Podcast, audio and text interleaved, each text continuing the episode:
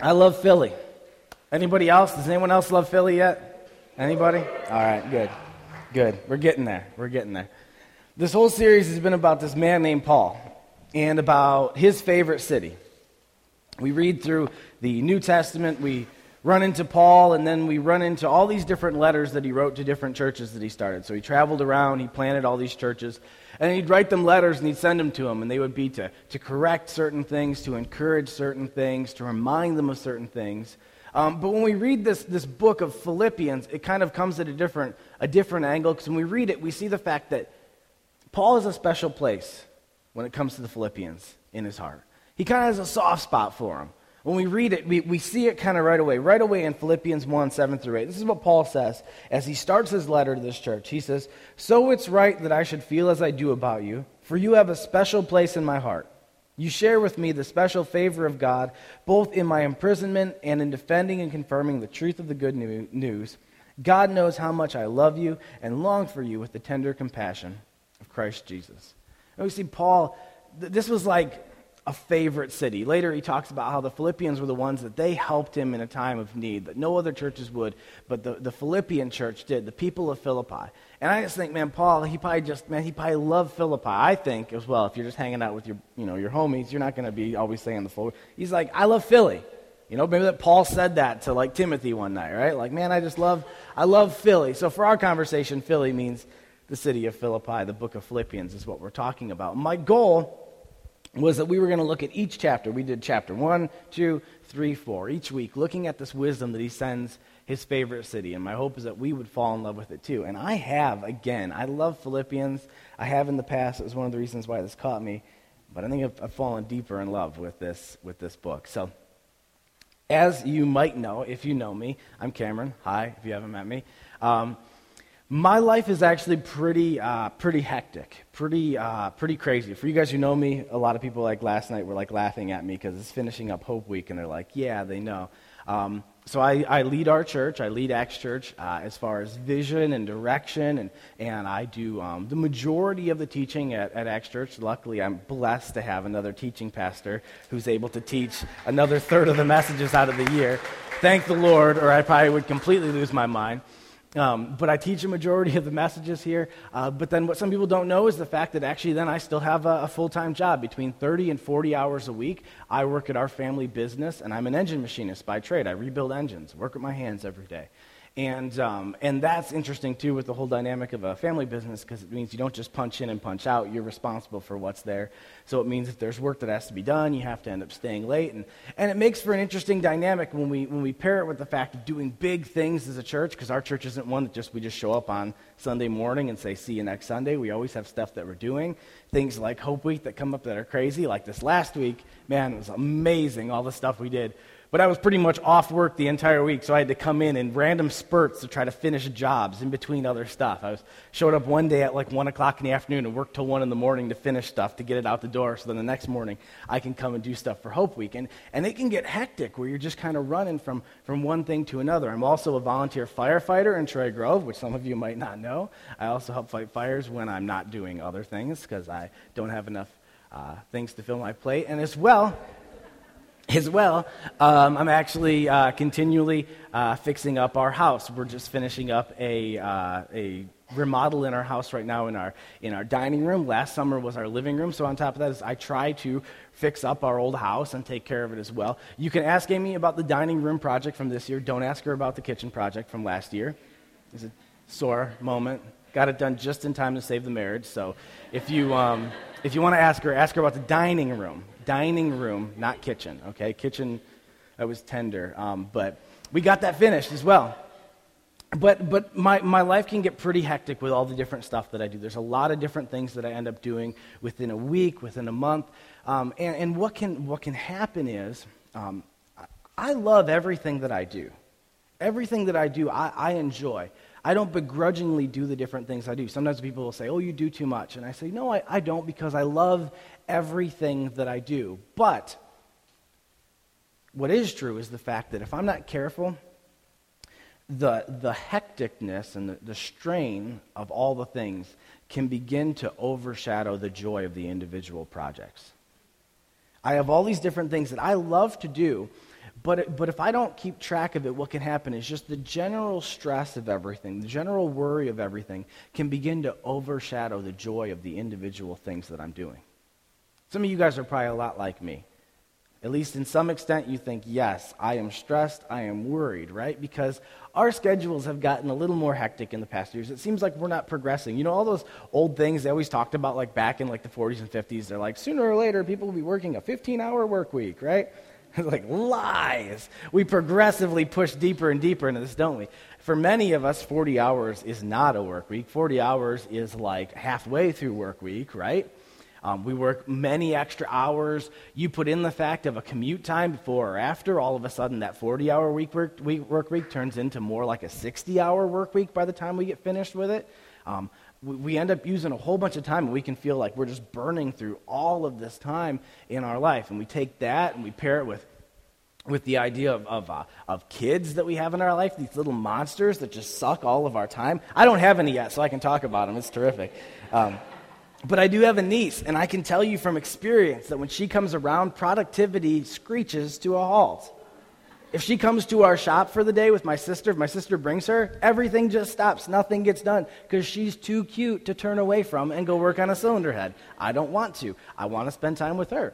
I know you guys, some people who are like moms are like literally a day can disappear, like pff, gone, right? Because you're just going from one thing to another with a kid, and it's like, wow, it's just all this attention. Some of you guys are in school, younger people. Maybe you're out of school right now, obviously, but let me tell you, it's coming fast. It was just disappeared and it's coming back. And, and the school strain can be a lot, man. If you're, if you're a student, um, there is a lot of stuff that's put on you. It seems like every year they add more and more and more to what we're trying to learn and trying to get kids to understand.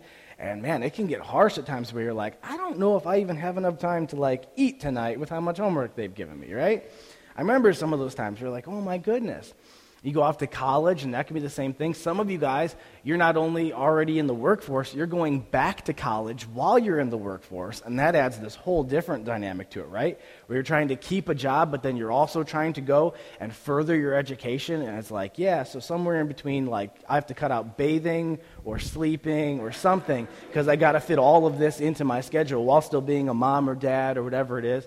And then sports, man, sports. If you have kids who are in sports, they have the same schedule as pro athletes. Did you know that? Practically, they are everywhere all the time. The amount that kids play if they play sports, it is amazing how much time is devoted if they play, you know, soccer, or if they play baseball, or they play basketball or football. It is amazing. But what can happen is, like me, same situation, we kind of get in the same boat. We love all those different things most of the time. And we love the different things we do. Maybe, maybe we're dissatisfied, say something in our job, or maybe some situations. But for the most part, it's not like we hate all that stuff. But just the continuation of all of it from moment to moment to moment can become so hectic that the stress begins to overshadow all the, all the good times.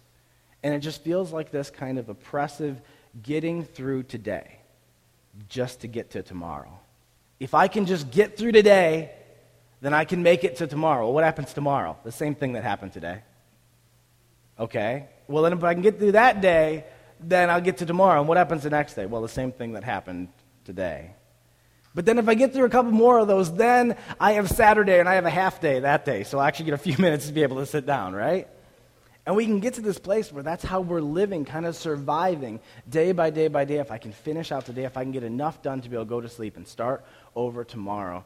There's a bunch of terms that kind of come around with this. You know, you'll see them on social media and stuff, like, you know, the struggle is real. The one that I use that I actually really like is it's kind of an old term that kind of got morphed. Then they used to, used to call going to work back to the grind. And it kind of came back in our social networks where now people talk about grinding, where they're like, just grind. If you take, if you hashtag, if you search on Facebook or Instagram, hashtag grind or hashtag rise and grind, that's a really common one. Instead of rise and shine, rise and grind you'll see just millions, millions of posts. Grind had like 5 million posts the last time I searched it, of everyone putting that in regards to just getting through the day, just pushing through it. It has that connotation, the fact of what is grinding like? It's literally like putting pressure and friction against something until it changes, right?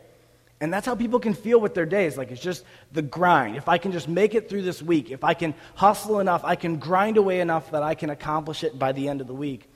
And that's how it can feel that we're just working through our grind, living life instead of enjoying it, surviving it.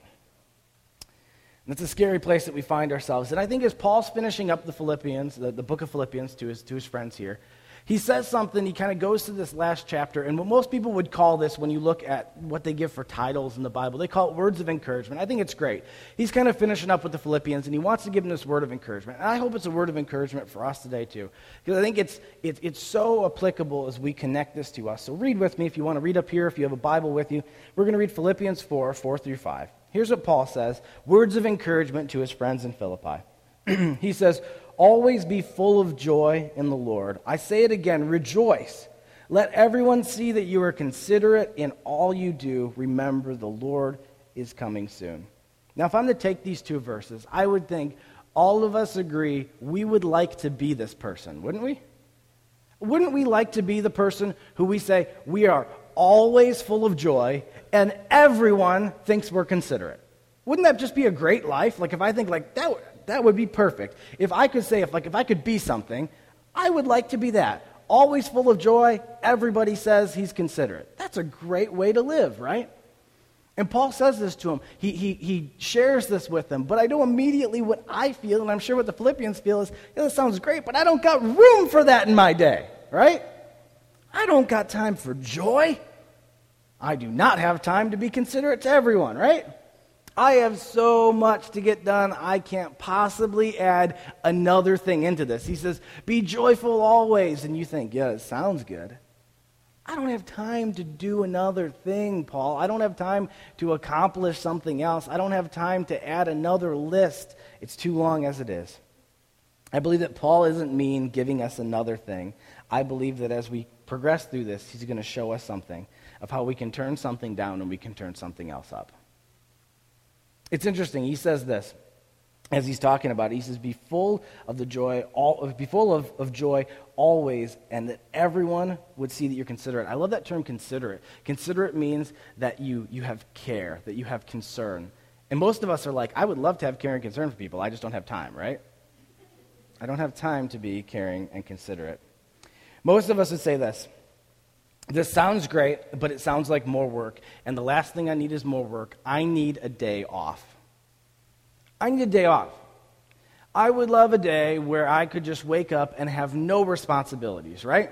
You say, I don't want another thing to do. I was hoping for one of those days where I wake up and I have nothing. And then for lunch and after lunch, I do nothing. And then in the evening, I do nothing. I would love a day in which I accomplish nothing from start to finish, in which I don't make any progress, in which I can just not have anything to worry about for a day, right? I would love that, right? That's, that's, me. I'm hoping, like, if I can make some moments in the next day, I would love it. Because after Hope Week, of all the different worries, you just think, I just want a day of nothing. Nothing. Just to, just to relax. And relaxation is great. The Lord talks about that in the Bible. And God talks about how we're supposed to take Sabbaths, a day where we unplug, just as God did. And that's kind of a different message for a different day because that's true. Rest is really, really great. But here is the problem rest wears off really fast. You might say, I just need a day off, but let me be real with you. You'll take that day off and you'll have that rest, but it'll be about enough to last you maybe halfway through Monday and then all of a sudden, the grind. The grind. That day of rest is great, right? We said, I just need a day off. I just need a moment to unplug. And that's great, and it might help kind of reset us. But by about day two in our week, all of a sudden, we're not feeling rested anymore, are we? We're right back into that same feeling of the grind. I need to push through this. I need to accomplish this. I need to fight through it.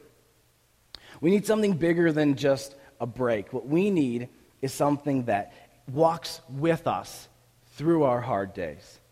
Something that replenishes from inside of us and keeps rehabilitating us as we walk through hard days. Something that doesn't change despite the fact that our circumstances might, where we walk into hard times. What we need is peace.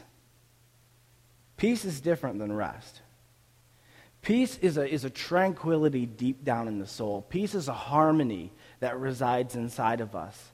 It's a contentment and an understanding and a feeling where all the worry kind of strips away. It's a, it's a, a place of feeling as though, despite your circumstances, you're going to be okay. Peace. Peace. Peace is what we need. It doesn't change in our busyness, it accompanies us in our stress. It can't be worn out, and it doesn't wear off.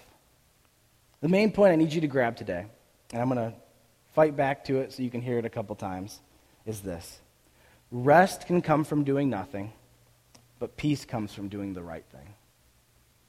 Rest, that can come from doing nothing, from making a day, making an afternoon to do nothing, and you can get rest. But you can't find peace that way. Peace comes from doing the right thing. Doing the right thing. This is what Paul continues on as he's talking to the Philippians. Philippians 4, 6 through 7. Here's what he says as he continues out this thought, okay, talking about it. What does it look like? What does this peace mean as we connect with it? So, verses 6 through 7. Don't worry about anything, he says. Instead, pray about everything. Tell God what you need and thank Him for all He's done. Then you will experience God's peace, which exceeds anything we can understand. His peace will guard your hearts and minds as you live in Christ Jesus. He's talking about peace how we can get to it. I love it. He says, God's peace, man, God's peace, it exceeds all understanding. Whatever situation you're in, it doesn't even make sense that you could be peaceful when you have it. A terrible situation, yet you can walk through it. And I love it. He says that it protects your hearts and your minds. Oh, that's good. That's good. We have to realize that peace, we can't create peace, not on our own. Peace has to be given to us by someone who's much more powerful than us. As an example, right here today, as we sit in our nation, we are at peace, but none of us are the ones who are doing it right now, are we? We have peace because there is a massive force of military that says, our nation is at peace. And we say, okay, yes, we're at peace because of this massive force that's standing there, keeping back anything that would steal that peace. And that's what he's saying. He says, This is God's peace. You don't create this. It's gifted to you from God that He's much stronger, and He's the one who issues this warrant of peace. But how can we get it? I think it's great. This is what he says. Verse 6 Don't worry about anything. Instead, pray about everything. I like that. Worry, man, worry is a sickness that we are filled with in our society, isn't it? man, it is like a cancer that just it eats us alive. Real quick, let's just be honest, right? Who here struggles with worry? I mean, who worries, right? You worry and you worry and you worry. Worry comes when we believe that we are 100% responsible for what's going to happen next. You see, worry comes when we think we're the one who's in control of everything that comes next. And that we need to figure out all the little details and we need to control all the little things that are going to happen. And we worry and worry and worry because we're not sure about what's going to happen and we think, I'm the one who's responsible for it. This is what Jesus said back in Matthew 6, 26 through 30. He's talking to the disciples and trying to show them what it looks like to walk through their relationship with God and it's perfectly applicable to what we're talking about here. Listen to this. He says, Look at the birds. They don't plant or harvest or store food in barns, for your heavenly Father feeds them. And aren't you far more valuable to Him than they are? The answer to that question would be yes. Can all your worries add a single moment to your life? The answer to that question would be no. And why worry about your clothing? Look at the lilies of the field and how they grow. They don't work or make their clothing. Yet Solomon, who was like this super rich king in the Old Testament, in all his glory was not dressed as beautifully as they are. And if God cares so wonderfully for the wildflowers that are here today and thrown into the fire tomorrow, he will certainly care for you. Why do you have so little faith? You see, we worry when we believe we're 100% responsible. But Jesus says, when you're walking in relationship with me, when you're walking in relationship with God, you're talking about someone who cares about you so much that, of course, you don't need to worry because you believe that He's walking through life with you. That you aren't 100% responsible for what happens next. That there is this great God who cares about you more than all the sparrows who are flying around, more than all these things, that He's concerned about what happens next in your life, and He's part of the equation. Yeah, we might have a grind. We might have a grind that we go through in our life. But you know what? We don't grind alone. That's what he's saying. He says, Yeah, there might be a grind, there might be a day to day, but the key point I got to have you get is, is you don't grind alone. Jesus says he's with you. God said he's with you, that he's concerned about you, that he cares, and that he's willing to help in these details. Listen to me, work, work is good. Work is good. Don't hear me thinking like when I say like, oh, God's in it, so just hands off, right? Awesome. God will take care of it. That's not the case. Work is really, really good, and we're responsible to give our best to what we're called to. Whatever your profession is, if you're a mom or you're a dad, whatever God's gifted you with, you are called to give your 100% to that. To do your very best where you work, in the relationships you have, whatever you have, you're called to work hard for that. But let me tell you a secret here, okay? Worry isn't work. Worry isn't work. We're responsible for the work, but we're not responsible to worry about the outcomes. You see, most of the time when we're worrying, we're worrying about stuff we have no control over. Zero. We do our work and then we start worrying about stuff like how people will interpret our work, or how our boss will respond to our work, or what will happen after this work happens here. And we're worrying about things that we can't even do. We can't touch it, we can't change it. All we can do is do our work. And then we waste energy worrying about the reaction. You need to consciously think about this. I had a, a guy tell me um, years ago as I was getting ready to, to plant Acts Church, and I thought it was so great. He said, Listen, if I can share one thing with you, it's this work hard, but realize that you're not responsible for the outcome. And I said, What do you mean? And he said, All you're responsible for is your hard work. God is responsible for the outcome. He said, Because if you think that you're the one responsible for the outcome, if stuff goes bad, you're going to think you're a failure. And if stuff goes good, even worse, you're going to think that you really have it all together. He said, All you're responsible for is to do your work. And then you take your hands off of it and you say, God, you're responsible for the outcome. I believe that you're working in this. I'm not doing 100% of the work. I'm doing my work that you called me to do. And I believe that you're working in this. Paul says we need to consciously think about how we're reacting to our days, how we're going through it. I love he says this. Tell God what you need, thank him for all he's done. Tell God what you need, thank him for all he's done. You know what that is? That's saying this. Jesus is part of this, and he's done it before. It's changing our mindset. That as we come up to something, he says, Tell God what you need. And you say, You know what? Jesus is part of this that I'm trying to accomplish. Jesus is part of my life, part of my grind working through this.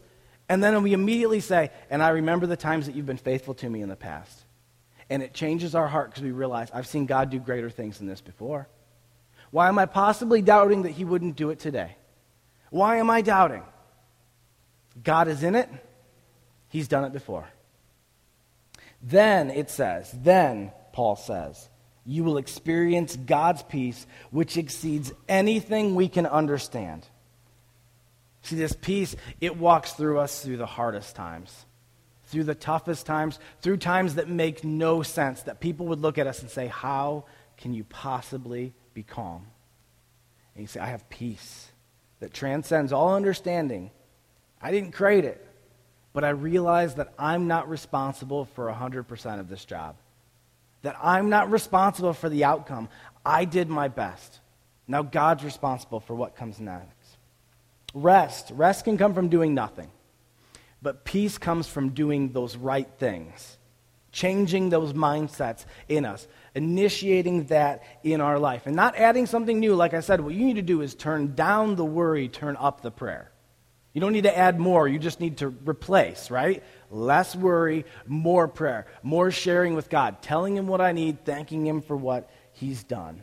So, first, we need to realize that we don't grind alone. Second, Paul kind of gives this bonus on the backside of this, and, and, and I think it ties in perfectly. I was saying, this is what's crazy, right? As I read this next little piece that I'm going to share with you, I believe it's more applicable today than it was when it was written 2,000 years ago to the Philippians. How amazing is that? I believe that what we're going to read next has even easier application to our lives than it did to the Philippians when he wrote it. Okay? He says, first of all, realize that we don't grind alone. Second of all, we're talking about doing the right things. You need to think and do the right things. And he says this in Philippians 4 8 through 9. He says, And now, dear brothers and sisters, one final thing fix your thoughts on what is true and honorable and right and pure and lovely and admirable. Think about things that are excellent and worthy of praise. Keep putting into practice all you learned and received from me, everything you heard from me and saw me doing. Then the God of peace will be with you.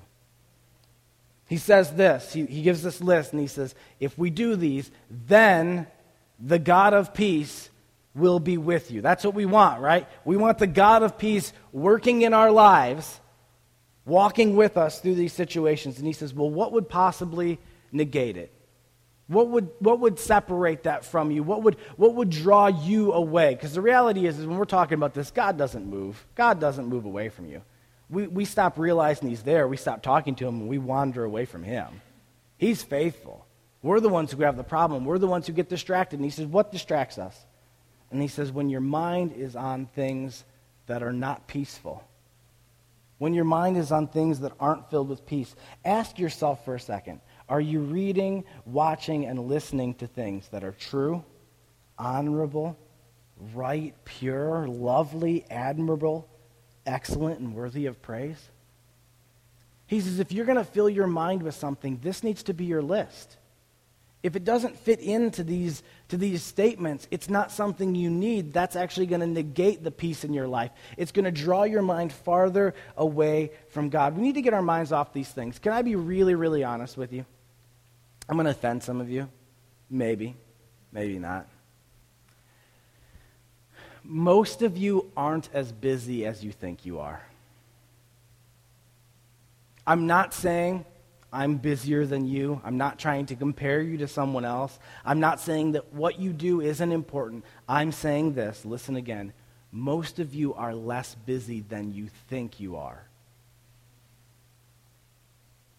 You see, what we do in our society, even more now, and that's why I said, man, this is hyper applicable to our current society anytime God gifts us with one little moment of solitude and peace, we flood it with a multitude of things that do not fall into this list. We get a moment and we get a break, and what do we do? We jump on, we watch some dumb sitcom on TV. We binge watch a whole bunch of episodes on Netflix instead of doing something productive with the night of relaxation we have we immediately jump on our phones and we look at Twitter and we look at Instagram and we look at Facebook and are annoyed by the same people who have annoyed us for the last two years on Instagram and Twitter and Facebook. We talk to people who constantly are, are bringing us down, who are those nagging people who we continue to let talk into our lives that should not have any place to talk into our lives. I'm telling you, most of you aren't as busy as you think you are. The problem is in our society right now is we're flooding every last minute with things that don't fit into this list. And we're, we're negating the peace that God is actually gifting us in our life with. We're pulling it away because we feel like, I never even had a minute. Well, you did have minutes, but you filled them with things that weren't on this list. You know they're saying right now on average, on average, I know, on average in the United States right now, people are spending close to eight hours a day on social media. Isn't that insane? That's the average. I know some of you are like, there's no way. Some of you guys, that just scared you a little bit because you're like, check it for half an hour in the morning, check it for half an hour at lunch, check it for an hour in the evening, maybe check it again after I watch some TV. I'm getting there. Scary, right? Some of you need to change where your mind is at. You need to change what you're listening to. Here's just like super applicable, real. Like, can I just, like, extra? This isn't like written in the message, not in the Bible. I just want to give you something. Can I just gift you something, okay, just today? Stop waking up and immediately grabbing your phone to check the dumb notifications on it. So many of you, you start the very first second of your day with stress with worry. Let me go through my emails. Let me see this. Oh, I got to deal with this. Oh, I got to deal with this. Oh, that's junk mail. That's. Or you jump right on Facebook and oh, that person annoys me and that person is this and this is this or this is. Or you go right if you, maybe you go right to the TV. You turn on the news and right away it's like, of course, the world's burning and you're you're screaming right away, right? The first thing you do is just inject stress into your life and worry right away, and you wonder why the whole rest of your day is like that, right? What if you get up and you just decide, I'm going to decide that I'm going to get up and I'm going to first, the first media I consume in the morning is going to be this media, God's Word. I'm telling you, it could change the rest of your day because you start yourself off in a moment of peace, of realizing that I don't walk through this day alone. Maybe it's even just a little bit, maybe it's a sub chapter that you read. But you get your mind focused on the right thing. I think it's great. Paul continues this in verse 9. He says, basically, if I can sum it all down, he says, keep putting into practice all you learn and receive from me. He basically says, do the stuff you know to do. That's what he's saying. You guys know this stuff. I mean, I could keep preaching and telling you a bunch of different things, but you already know as I'm talking to you about this stuff, the stuff that you need to cut out of your life, don't you? You know the people, you know the situations, you know this stuff that you're filling in your life. When I just talked about that, about starting your day, you know that that's what you need, don't you? You feel it right away. You're like, yes, that's what I need to do. But we don't do it. That's what he's saying. He says, actually do the things that you know you're supposed to do. Let me tell you, five or ten minutes earlier every morning, waking up, to spend just a few minutes in God's Word, you will see return on investment that is insane. Insane return on investment. I'm telling you, I know it sounds like just the crazy pastor thing that every pastor tells you, right? You need to read your Bible, right? From my own life, time and time again, when I get in seasons that I realize that my heart is, is, is wandering and not as passionate as it was, and, and I feel like my mind is turned and I'm worrying and concerned, you know what I always do is I go back and vet and look, and I'm like, been skipping my Bible times for the last few weeks. Been skipping my Bible time for the last things. I've been reading and studying God's Word to teach it, but I haven't spent enough time sitting down and just reading it for me to consume. And I realize and go, yep, that's what it is. I start waking up in the mornings and I immediately pour, pour yourself a cup of coffee first, though. That's important. You sit down and you read the media of God's Word first, but you get yourself a cup of coffee, use the restroom so you can focus. I'll just say that. That's true. But I go back and I pour myself a cup of coffee and I start reading every morning, and all of a sudden that rhythm is put back in my heart. That peace is put back in my heart, which transcends all understanding. That I start my day by, by, by rooting myself in the fact that, hey, wait a second. I'm not the one who's 100% responsible for this. Jesus said that he loves me, that he cares for me. God says that, that he's a good father who gives good gifts to his kids. Why am I so concerned about this? Well, I realize the fact that, yeah, I have a lot of stuff to do. I can tell you, like this next week coming into it. Hope Week was easy because Hope Hope Week was exciting every day. But you know what isn't? Going back to work tomorrow morning for me. Because it's back to the grind. I have cylinder heads to finish at work, I have engines that need to be put together. I have stuff that I have to fill out and make sure that I understand the, the back end of Hope Week, which isn't nearly as fun, right? How many people serve and all this. And, and it can feel like a grind. But I remind myself that I don't grind alone. I don't walk through this grind alone. I have a God who loves me, who's walking through it with me. And I can be strong and courageous as I walk into it. Listen, I want to take a nap this afternoon. Legit, right? Rest can come from doing nothing. But if I want peace that sustains me through this next week, me taking a nap isn't going to handle that. I have to do the right things in order to gain peace.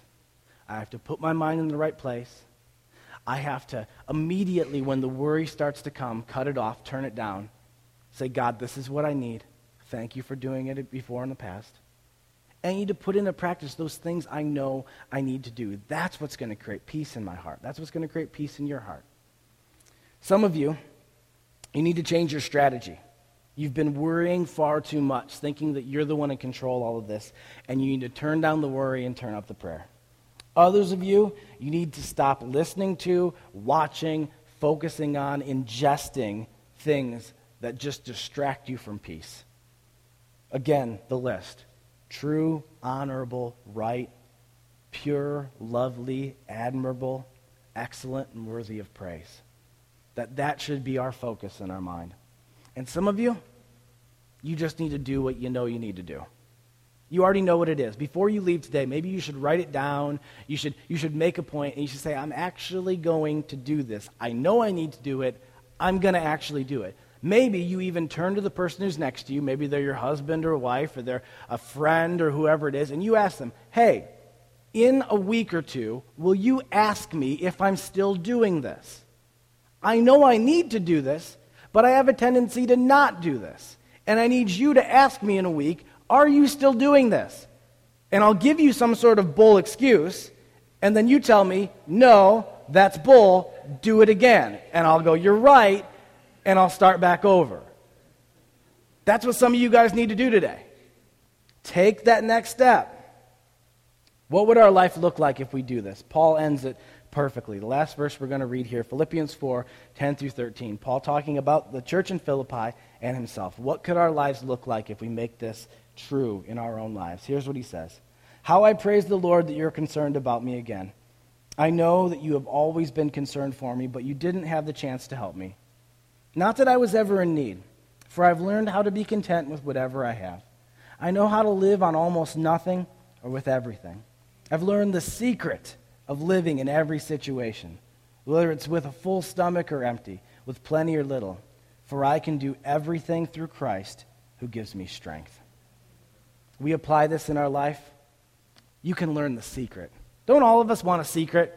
Don't you want that secret? What's the secret to be able to accomplish this? Here it is. Paul says it. He says, You do this stuff. You apply this to your life. You cut the worry. You turn up the prayer. Man, you start doing these things. Put your minds on the right thing. That's the secret. You walk through your days and you have confidence and you say, I can do all things through Christ who strengthens me. You start putting this in your life, you're going to start walking into your grind, and people are going to start noticing it. And they're going to ask you, hey, hey, how are you so calm? What's your secret? And when they do, just to mess with them, just say, oh, I don't grind alone. and just, just leave it for a minute, right? Just leave it. Don't, don't, just, tell, I, don't grind alone. That's my secret. I, I don't grind alone. And they'll be like, wait, wait, wait, wait, what? And when they ask you what, then you run it back and you say, listen, I believe that I have a God who loves me so much that he helps in regards to this. I don't grind alone. That's why I don't worry because I don't think I'm the one who's 100% responsible for this. God's working in my life. I do my best. He's responsible for the results. And you watch as that doesn't shock people around you. You watch. Let me pray for you before we leave. God, I thank you so much for today. I thank you, God, that, that, Lord, you led Paul to write these words thousands of years ago, and they are crystal clear applicable to our lives today, God. I thank you so much for that. I pray, Jesus, that you would help us to begin to walk this out. Lord, that to, tomorrow is a really good opportunity for a lot of us. A lot of us tomorrow are going back to work, or maybe it's sometime this week, or maybe it's tonight for some people who work a different shift, but we're getting ready to step back into a grind, Lord. And I pray that as we do, that you would give us this reminder that we do not grind alone. That as we walk, we walk with you, that you're here with us, that we're not the one who are 100% responsible for what happens next, God. I just thank you so much for that. I pray that you would lead people's minds off of things that distract onto things that fall into this list that you specified for us. I ask, God, that you would help us to take that next step, to put into practice what we know we need to do. In Jesus' name I pray. Amen.